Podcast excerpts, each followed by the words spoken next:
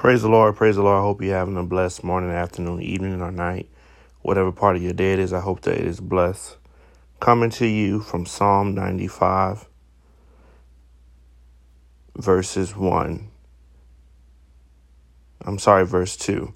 Let us come before him with thanksgiving and exalt and extol him with music and song. For the Lord is the great God, the great King above all gods. There's nothing more to say to that.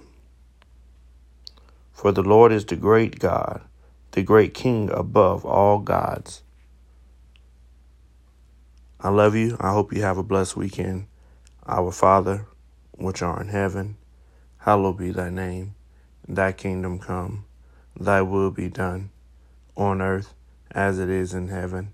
Give us this day our daily bread, and forgive us of our trespasses as we forgive those who trespass against us. And lead us not into temptation, but deliver us from the evil one. For thine is the kingdom, the power, and the glory, forever and ever. In Jesus' mighty name we pray. Amen.